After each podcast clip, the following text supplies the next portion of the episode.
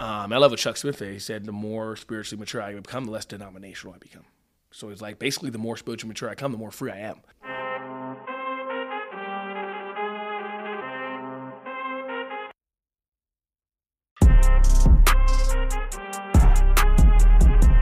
Welcome back to the Don't Knock It podcast, where we address misconceptions about Jesus' character, his church, and his word.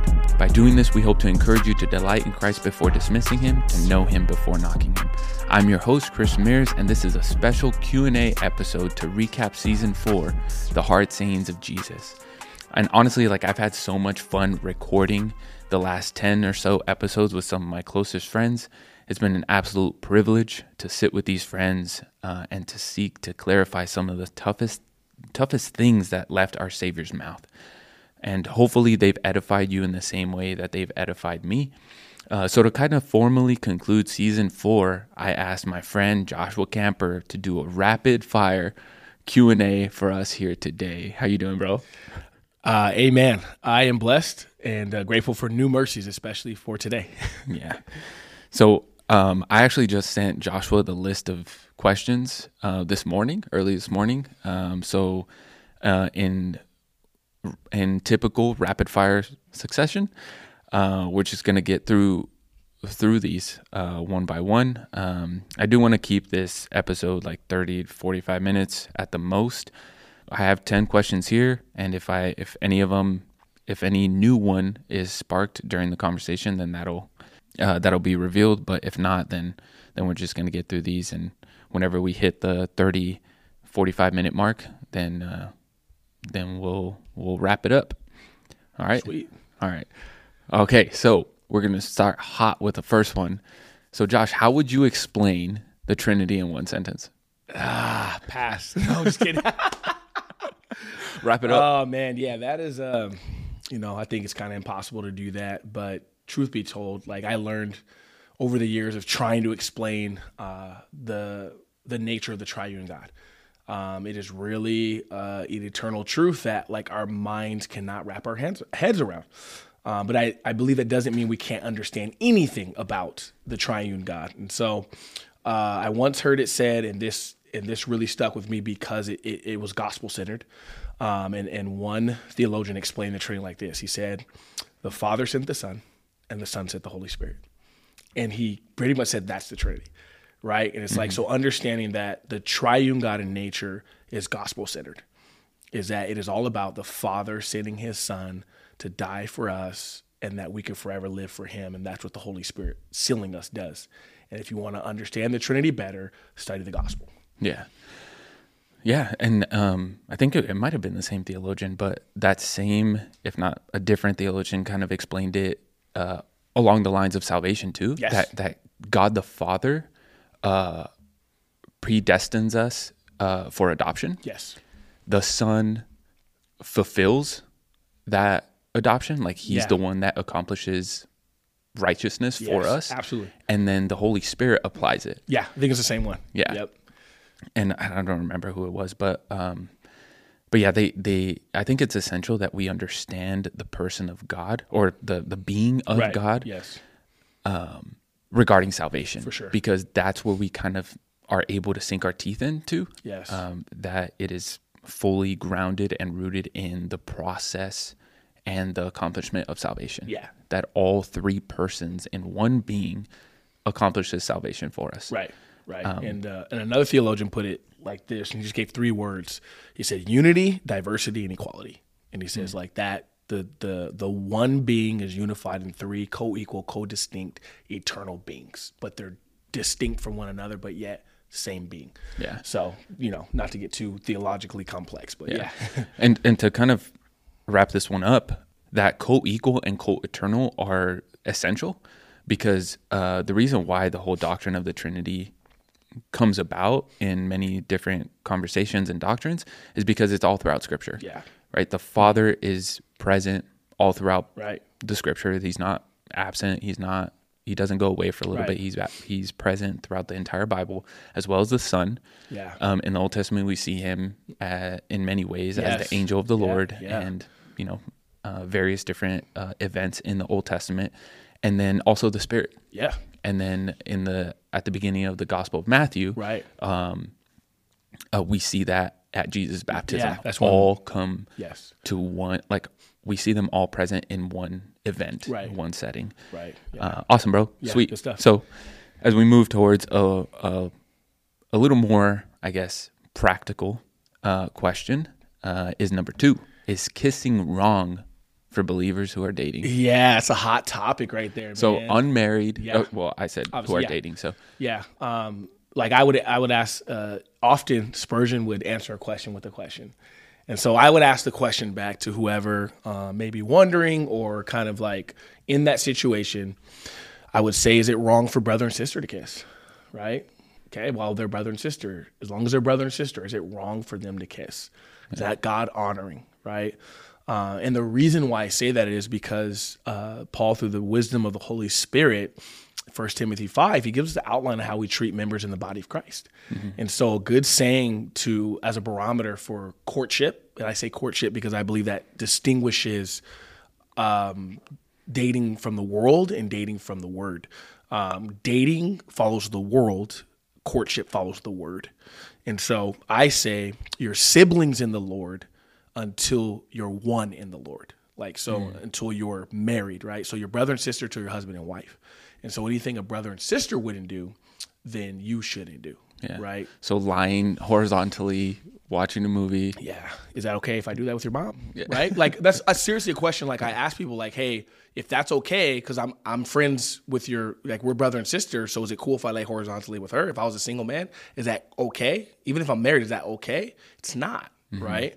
And so putting things in a proper perspective, those things are reserved for the protection of a marital covenant before God. Yeah. you know, for a reason. Yep. You know, I like that passage in First Timothy because it, it kind of gives you an outline on how to address all members of the church, right? Yep. Older women are seen as mothers. yes, Older men are, are seen as fathers. Yes. Uh, people around the same age are seen as siblings. Yes. And then um, obviously, like vice versa, fathers see their younger men as sons and, you know, vice versa. absolutely. Um, Sweet. Cool. That one's a, a hot one. We can spend a lot of time. No, we just go to the Word of God. a We just of go to the. Word. It's a but one, that yeah. that passage in First Timothy is super helpful because Very. it lines it up. It does a thousand percent. Yeah. know. So not necessarily not just kissing, but like uh, holding each other in a specific way. yes, Um, even even you guys may think this is legalistic, but even holding hands, Mm-hmm. It can to be. a certain extent. be. To a certain extent, uh, siblings when they're younger, they'll hold hands, just Right. Mm-hmm. kind of like walking down the street, crossing the street, whatever it may be. But to a certain age, like you don't see even sisters. Like Yeah. you see sisters holding hands like when they're teenagers, but uh, siblings. Uh, who are of the opposite sex, Right. You rarely see them holding hands, for sure. especially like in high school. Like Yeah. you- they avoid each other, Right. if, if Right. if and anything would- else. Yeah, and, and like I like when I counsel people on that, I I use the term slippery slope. Um, and I would say, hey, those who would not fall down ought not walk in slippery places. And so I, I believe that though, because the Bible doesn't outward say, thou shalt not hold hands or thou shalt not lay horizontally, right? But we have to remember that God created us distinct, male and female, distinctly different, and created our bodies to respond to physical touch. And so when we do that, we're provoking something in us that we're naturally created to crave, right? And God gave us a protection, or or I would say like a fence to keep us from harm, which is His Word, right? And so, yeah, Yeah, and it, uh, just kind of last note. Uh, it reminds me of a passage out of uh, I think it's Song of Solomon, Song of Mm-hmm. Songs, where it's it says, "Do not arouse Right. love before its proper time," yeah, yeah, or yep, something like yep. that. Do not awaken my love. Yeah, Yeah, do not. Oh, yeah, do not awaken love before its proper time. Yes. And ultimately, like that's essentially what any type of physical touch uh, beyond, you know, hugging and even Mm. Right. even we can kind of nitpick that all, all up and you know up and down, sideways, whatever. Um, but ultimately, it's uh, to answer the question is is would you kiss your sibling? yeah, no, Yeah, in a certain way, right? We would not, yeah. Obviously.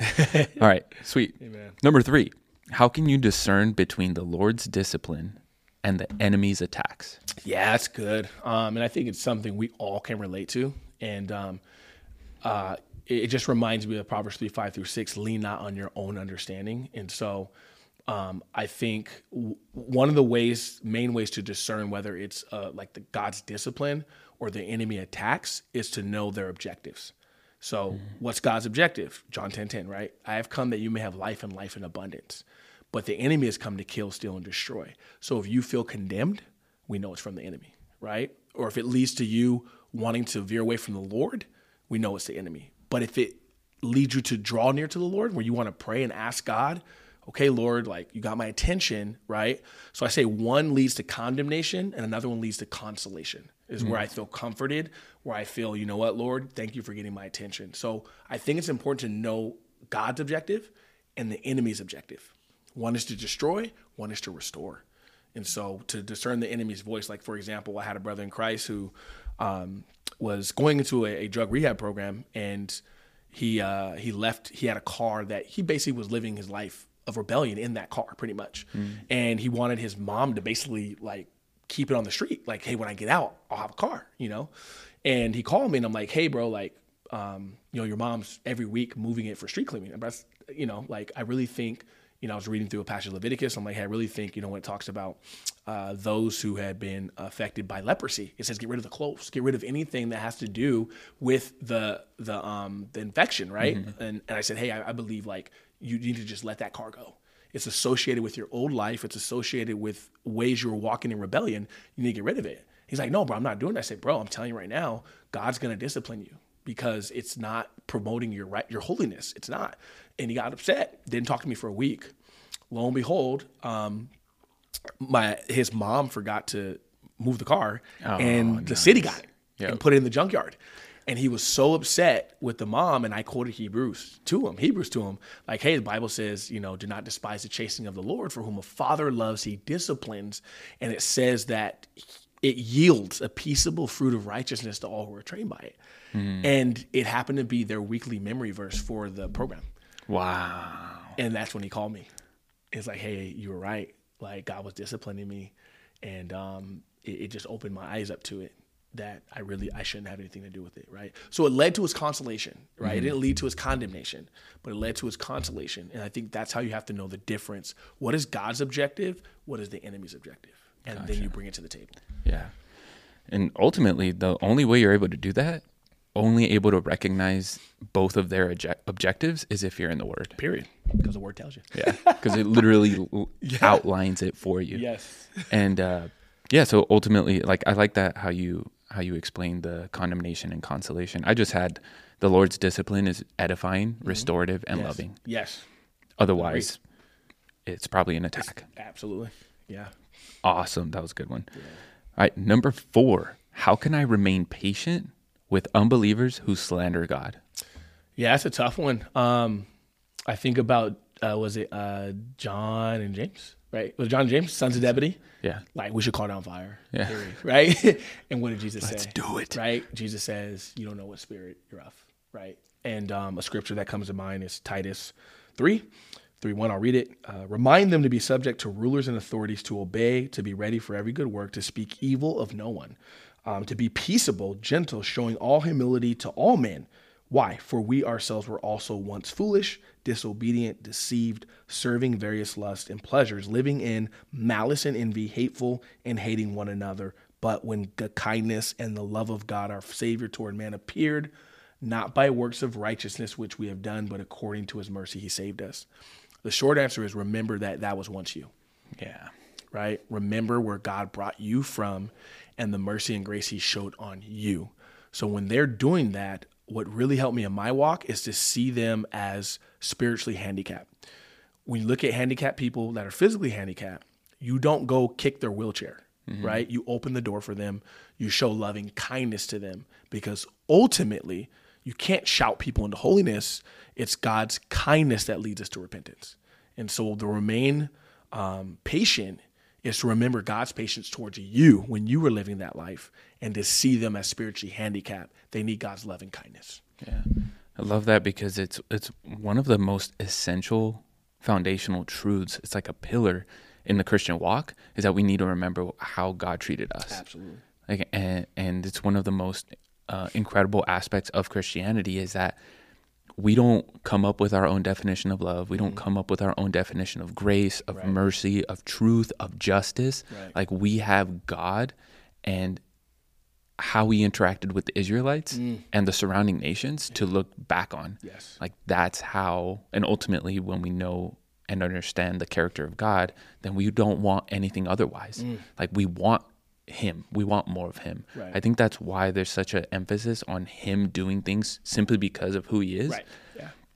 It reminds me of the, I think it's like a psalm. Um, uh, the I think it's like the Lord does whatever He pleases. yeah. I think it's Psalm. I want to say 115. Our God is in the heaven and does whatever. Yeah, he pleases. our. God is in the heavens; He does whatever He Yes. pleases, Yeah. and we don't want anything otherwise. We shouldn't. Um, and so, I, I, it reminds me of a a story in college uh, when I was a sophomore, or when I was a freshman in college, when I, I had just recently be, been saved. So I, the the the grace of God was at the forefront of my mind, and we were walking to the cafeteria, and a couple of my teammates, one of which was like 23, like he was at a community college at 23, um, and he, they probably just had just come back from like smoky or whatever Right, because they were heading right. to the cafeteria, and he was just like, "F Jesus Christ," because he knew like he knew like how Right. where I was at For sure.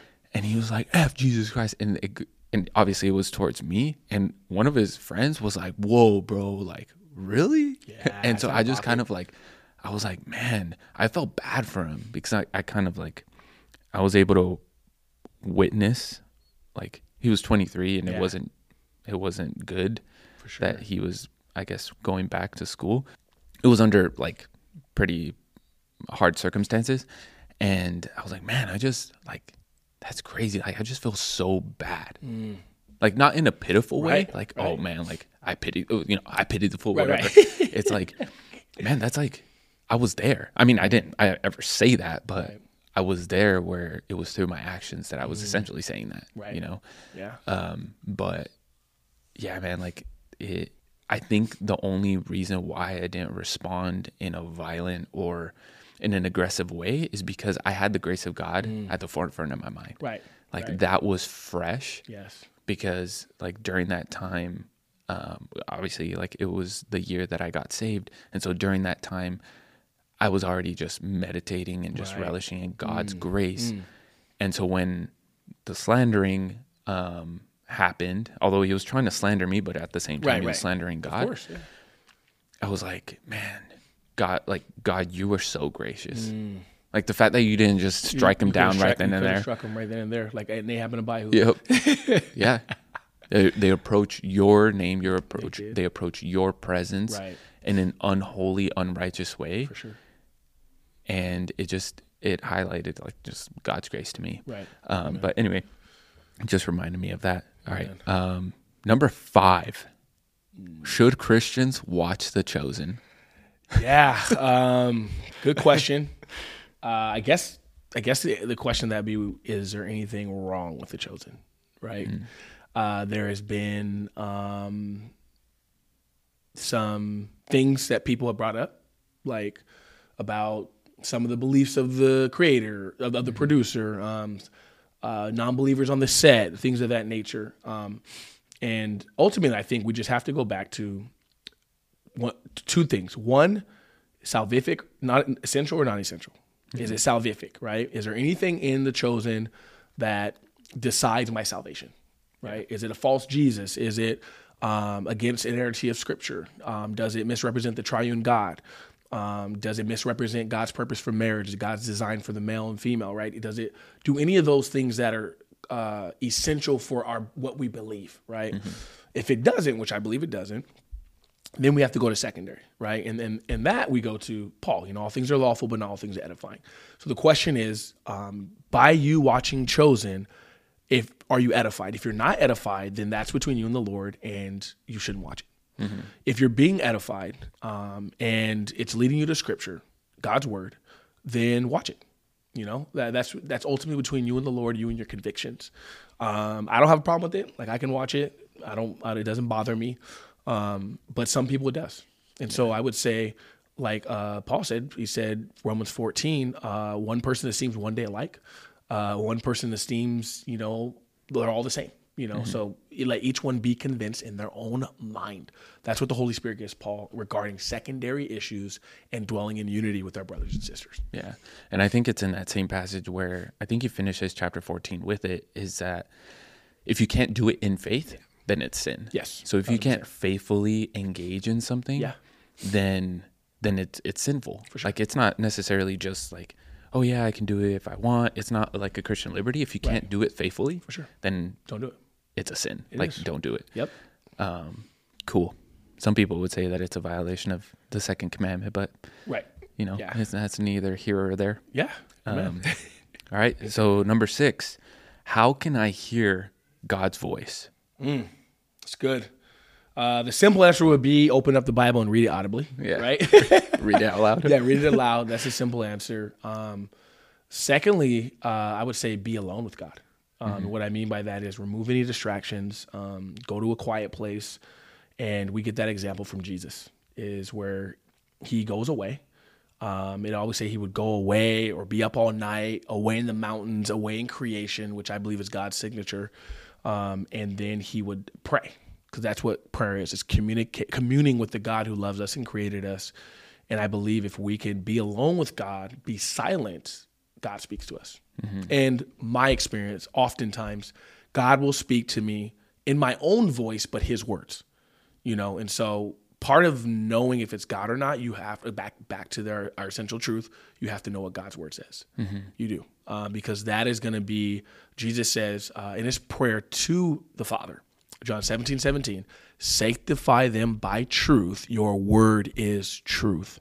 And so we hear the word of god by being alone with god and knowing god's word. So then when we actively listen we can know that it's god speaking to us. Yeah, yeah, and uh, some of you listening may be may be uh, discouraged to, to hear that people are always like, "Oh, God said this." Like mm-hmm. I prayed about this, and God literally said this, Right. and so I did it, and it was great and fruitful. Or said not to. Like they'll say things like, "Oh yeah, God told me this last night in my dream," or, or something like that. And some of you may be discouraged, and I think that's what's at the heart of mm-hmm. this question Right. is that they want that. Mm-hmm. And ultimately, like a lot of things are brought back to remembrance right by means of the Holy Spirit. Um, kind of like referring to what you were saying about you have to learn God's word Yeah. because the Holy Spirit, that's part of the Holy Spirit's job is to bring back things to remembrance. Right. So if you read a promise in the Psalm or Yeah. a proverb or whatever it may be, and you're trying to seek God's wisdom in a particular situation, the Holy Spirit will bring that to remembrance if you approach Him in prayer. Right. And so once you approach Him in prayer, then then you have no idea what the Holy Spirit is capable of doing in in that time. Right. But you have to eliminate all distraction right right the whether it's a phone Mm-hmm. and there's literally like there's so many effects that that being on your phone constantly does Mm. Yes. is it hinders your creative ability Yeah. it hinders um, you feeling more at peace and more um, in tuned and aligned with god's will Right. and god's heart and so just eliminate all distractions I mean, going out in nature helps because, um, like you said, like you referred to it as God's signature. Yeah. It helps, um, but ultimately, it's it's removing any and all distractions, and that can happen. Usually, that happens Right. when you go outside, Absolutely. right, Yep. on a hike or whatever, go, uh, by yourself. Yeah. Um, or people, a lot of people go to the beach. I know Yep. that you used to go to the beach a lot. Yeah. Um, but ultimately, whatever leads you to eliminate all distractions um, will help you kind of um, hear God's Yeah, voice a little more clearly. Definitely. All right, man. Cool. So we're blowing through these. I'm grateful for it. So, number seven, where in the Bible does it say smoking weed is wrong? what verse? Because you'll get people like Smokey and uh, Mm-hmm. Right. from Friday Yeah. and be like, it comes from the earth. Like Yeah. God created this for you and me. Yeah. And so they, you know, they take that and and you know make it into a theology of like whatever is of the earth, and I'm able to partake in it. for sure. so, yeah, The simple answer, Genesis 122, God created us in his own image, right? People, uh, I mean, 127, I'm sorry. God created, God, and God, like he said, let us create man in our own image. And so we are created in the very image of God. God doesn't smoke, right? so that's one, just to be and that's me being facetious. But if you want specific verses, uh, 1 Corinthians six nineteen says this. Or do you not know that your body is a temple of the Holy Spirit who is in you, whom you have from God, and you are not your own? For you're bought with a price. Therefore, glorify God in your body and in your spirit, which are God's. And so, what that means is that would you go into uh, the temple back then uh, with a joint? Would you go into the church today with a joint? Right? No, you wouldn't. We say, well, well uh, this is not the church. Well, the Bible says your body is a temple right? And so he's saying, do not defile your temple, right? You don't go up in smoke in the temple, right? Mm-hmm. So that's one practical sense. But another one, that's the aspect of, I believe, of reverence, okay? Secondly, though, Titus tells us, I want to say it's Titus 2 6. I'm going to flip through and find it really quick. He talks about um, being sober minded. Mm-hmm. Um, so he says, Titus 2 6, he says, likewise, exhort the young men to, to be sober minded in all things, showing yourself to be a pattern of good works and doctrine, showing integrity, reverence, incorruptibility, sound speech that cannot be condemned, that one who's an opponent may be ashamed, having nothing evil to say of you. Um, and that's speaking of young men's behavior, but but it started with a sober mind. And so I believe anything that alters your mind, right? is not good for you because you're called to have a sound mind and a renewed mind. And I love what Romans 12 says. He says that do not be conformed, but be transformed by the renewing of your mind, that by testing you may prove what the good, perfect, and acceptable will of the Lord is. You cannot test when you're high. You, mm-hmm. When you're under the influence of pharmakia, you cannot discern g- what's good from what's almost good. And so, one, our body's a temple for the Holy Spirit. And two, we're called to be sober minded so we can discern what is the will of God. Yeah. I've heard to when I answer, I, I mean, that was a phenomenal answer, but when I answer something like that, yeah. usually people will be like, well, do you drink coffee mm. or do you right. drink tea right. with caffeine? And yeah. so they kind of go the caffeine route uh, because obviously a lot of people in the church, you know, right, right, it's kind of ingrained in the yes, culture. Thousand percent. Um, so what, what would, uh, like would you apply the same principle or how would you how would you kind of address that? Well i think it's very clear that coffee and thc are very different substances. Yeah. Right? I mean um, i can think soberly while under caffeine yeah. right? I can't think soberly while under the influence of marijuana. Mm-hmm. you know let's let's be i would say the person who asked that is not being intellectually honest yeah. You know, let's let's be let's be real, yeah. right? um, weed and coffee are two different animals, right? Mm-hmm. Uh, we're talking about like an ant to a lion, right? It's there's no comparison. Um, but again, I can discern through the Holy Spirit, right? Mm-hmm. The good will of God under caffeine. Yeah. Right. Now, any again, but if I drink it and it does have an effect on me like that, then I shouldn't. For sure. Right? I shouldn't, you know, at the end of the day. Uh, but our body's a temple for the Holy Spirit. And that means food. That mean, we can go into a whole nother slew of things. Yeah, but specifically true. that, right? Man, I think that one's pretty clear in Scripture. Yeah. Sweet man. All right, number eight. I only have ten, so we're getting close. Okay. Uh, number eight. What does the Bible teach about becoming a man or a masculine man? So I've, I've like being just finishing up my my first year of teaching. Yeah. Um, I noticed that a lot of people, teenagers and specifically kind of uh, avoid uh, church culture, right? Because they don't see any benefit in how it's going to help them become a man, right? Obviously, referring to teenage boys, right? So, what exactly does the Bible teach about? Like, what what would be what can we present to these young men who are wanting to be called to more? Mm-hmm. Like how people like Andrew Tate and like different people of the world call them to be to be more. Right, right. Um, I think honestly, it's, it, we have when it talks about like masculinity and manhood, we always have to go back to God's design. Mm-hmm. There's a reason why the scripture says that that male and female created He them. He made a distinction between a man and a woman, and He created a man and a woman diabolically different, biologically different, right? And so men have what we call testosterone, okay? And so you cannot raise up testosterone and estrogen the same way for a reason, mm-hmm. right? Men are called to be warriors. Okay. We're called to be leaders, protectors, and providers by design and by calling. Doesn't make us more important than the women. It just simply means we have a different calling. right? Like a coffee cup and a wine cup. Okay, they they some of them can do the same thing, but their purposes and designs are different. And so the Bible has a lot to say about biblical manhood. But if I had to summarize, I tell my uh, boys in the Bible class um, that you know manhood isn't essentially about age, right? I tell them manhood is about how well you handle the resp- God-given responsibilities that you have. We we do. Uh, I tell my kids like privileges and responsibilities are two wings of the same plane, and so as you manage your responsibilities, your privileges will match your management of those things. Mm-hmm. And God does the same thing, right? If you're faithful with the little, He'll make you ruler of many.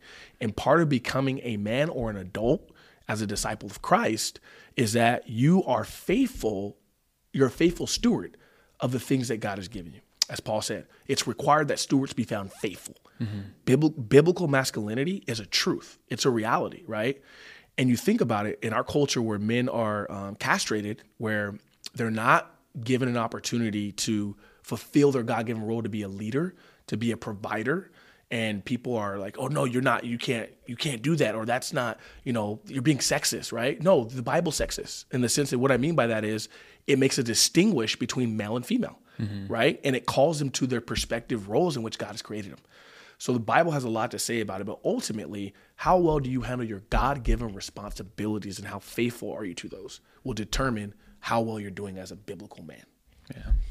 Sweet. I love it. Cool. All right. Number nine. If I was baptized at a young age, mm. which obviously gonna, they wouldn't remember. Of course. Um, should I get baptized again? Um, great question. Uh, I think uh, defining terms, right? Mm-hmm. Baptism is for believers. And so if you were baptized at an age where you could not confess Christ as Lord and Savior yourself, if you cannot make a public confession uh, that Jesus died for your sins, that you've asked Him to forgive you, and you want to identify with His death, burial, and resurrection publicly and confess Him before man, if you are not old enough to do that on your own, I would say yes. And the reason why I would say yes is is that although baptism is essential, it is not essential to our salvation. It is essential to our obedience. In the same way as propose and be married, believe and be baptized. Mm. Um, and so, if you can't remember it and, and you didn't make that decision yourself, then it isn't considered a baptism because it's believer's baptism, right? I would say it's a baby dedication, right? So I would encourage that individual that if they weren't old enough to make a confession of faith on their own, then now is the time to do that. Mm-hmm. It's the first step of obedience after belief. I mean, yeah, it like literally, the, it didn't say believe and pray. It didn't say believe and read your Bible, although those things are great. It didn't say believe and go spread the gospel, although those things are wonderful and they do, they are tangible fruit of salvation. It's part of your obedience as well. Amen. But the first one commanded by Jesus is to believe and be baptized. Mm-hmm. So it's important. Yeah. So kind of to piggyback off of that, um, you have a lot of younger children. I do. Um, I have a daughter of my own. And so, uh, a common concern for parents who are raising the children in the way of the Lord is when should I allow my child to get baptized? Um, so, you have a lot of, uh, you have children at various ages. Yeah. Um, if I'm not mistaken, uh, Judah wants to get baptized. Yeah, soon? yeah. He wants to get baptized soon. Yeah. Um, so how do you navigate through making that decision? Like, yeah, is it something like, nah, you you got to re you got to be at least twelve or right, thirteen, right, or right. Um, yeah. I got to see some level of uh, fruit, fruit. Bear fruits of repentance, right? So what um, what would what process are you walking through with him? Right. No, that's great. That's a great question. And and so all of my kids, I think one, don't put an age on it. Okay. Mm-hmm. And and what I mean by that is kids can articulate at different stages of their life, right?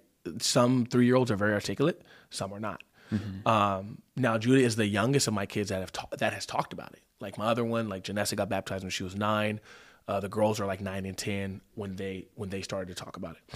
I would encourage parents when your kids start talking about it and expressing the desire to want to do it, then it's time, mm-hmm. right? Because it's them confessing with their mouth and and and their heart that they want to be identified with the death, burial, resurrection of Christ. Now, my encouragement is to walk them through that, like, hey, you know, it's a believer's baptism. So you want to you want to ask them, you know, for my first question was, do you understand what sin is? Yeah, it's breaking God's law. Five years old, And I'm like, well, why do you want to be baptized? Because I want the dove to come descend down on me and the Holy Spirit like Jesus did. So mm. he's telling me I want to follow Jesus' example. Yeah, that's right. cool. You know, and like I'm, I mean, this is the most articulate I've of any of my kids at that age.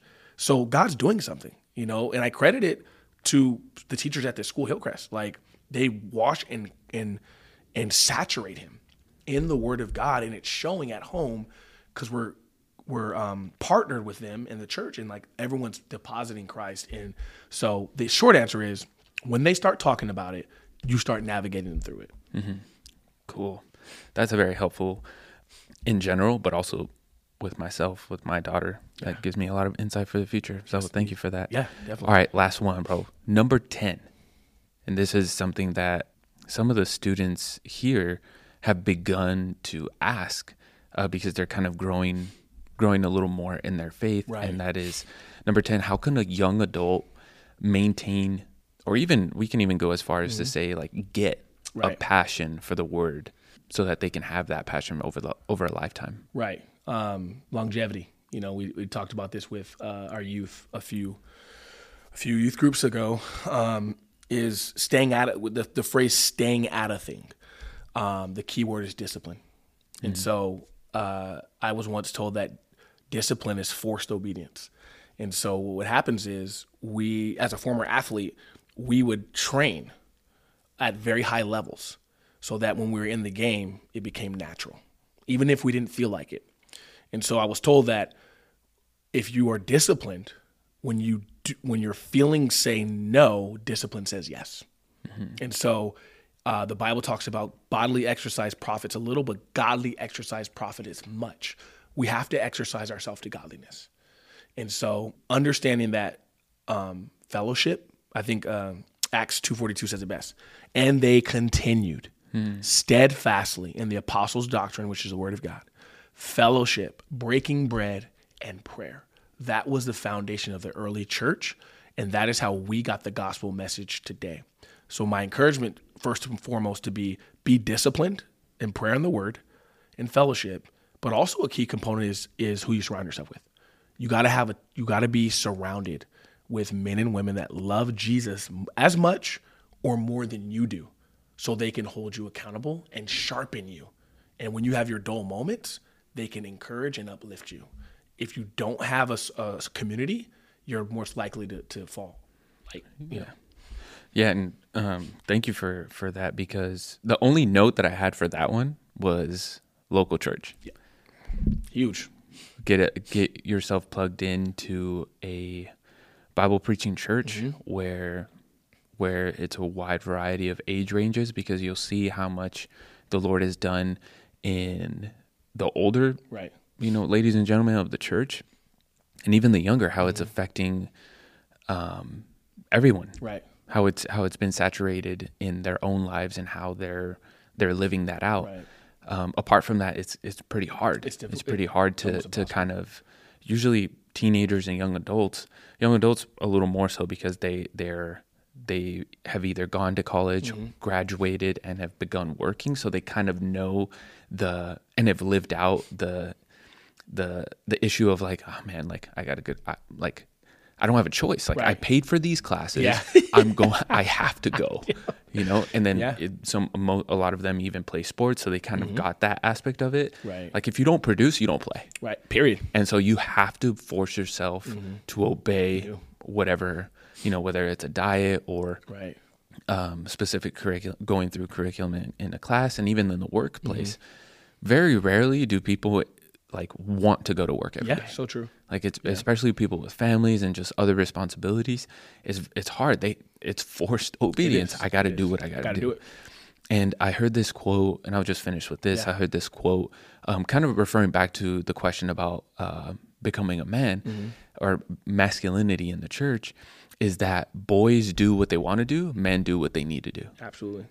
and that is ultimately like ingrained in your in your obedience. So Right. for any of the young men listening to this, if you actively want to grow as a man, as a God-fearing man, start seeking things out to the point where you're going to have to need to do them. Yeah. Like responsibilities, mm-hmm. serving the church, like I I need to do this. Right. And then just watch what God will what God will do with that commitment. Yes. Because ultimately, like God will bless commitment For sure. if it's obviously according to His will. Yeah, and just to tag off that as we as we close, um, part of that part of the reason why I believe the forced obedience is fruitful, especially in the Lord, is that in Deuteronomy, and I had it highlighted. I want to say like like maybe ten or 11, 11th chapter, he says the whole to to follow the Lord wholly because His commandments are for your good. And so knowing that I don't want to do this, but it's for my good, I need to do this. Yeah. Right? Because it's going to benefit me in in the ways of the Lord. So Yeah. And at the heart of all of these is the exhortation and the encouragement to read your Bibles. Amen. Get in the Word, Yes. whether it's corporately, like in a community, at a church, at a Bible study, or just sit in the Word Mm-hmm. consistently and just consume it. Mm. Um, that's where you will gain a lot, a lot of wisdom. Amen. Um, referring back to that passage in John 17, Yeah. you know, sanctify them in your truth. Your word, Word is, is truth. Um, that's how we become more holy. Yep. Mm-hmm. Like that's why Jesus said, sanctify them. Yep. That's how we become more holy. Awesome, bro. Thank you so much. Amen. I My pleasure. appreciate, Appreciate how God has been working in your life and how you're able to just um, actively answer these questions. Um, you know, Holy Spirit, right? by help of the Holy Spirit. yeah, Holy Spirit, bring things Um, into these remembrance. rapid, yep, exactly. This rapid fire Q and A. So, thank you, bro. Um, and to all of you who have listened, uh, thank you so much for tuning in. If you want to know more about the podcast, you can find us on Instagram and Twitter. If you listen on Spotify, make sure you follow, click the bell icon to get notifications for new episodes, and subscribe if you want to support us in that way. If you listen on Apple Podcasts, it would be awesome if you could rate and review the show if you haven't already. Thank you all for listening. I'm your host, Chris Ramirez. Grace and peace, family.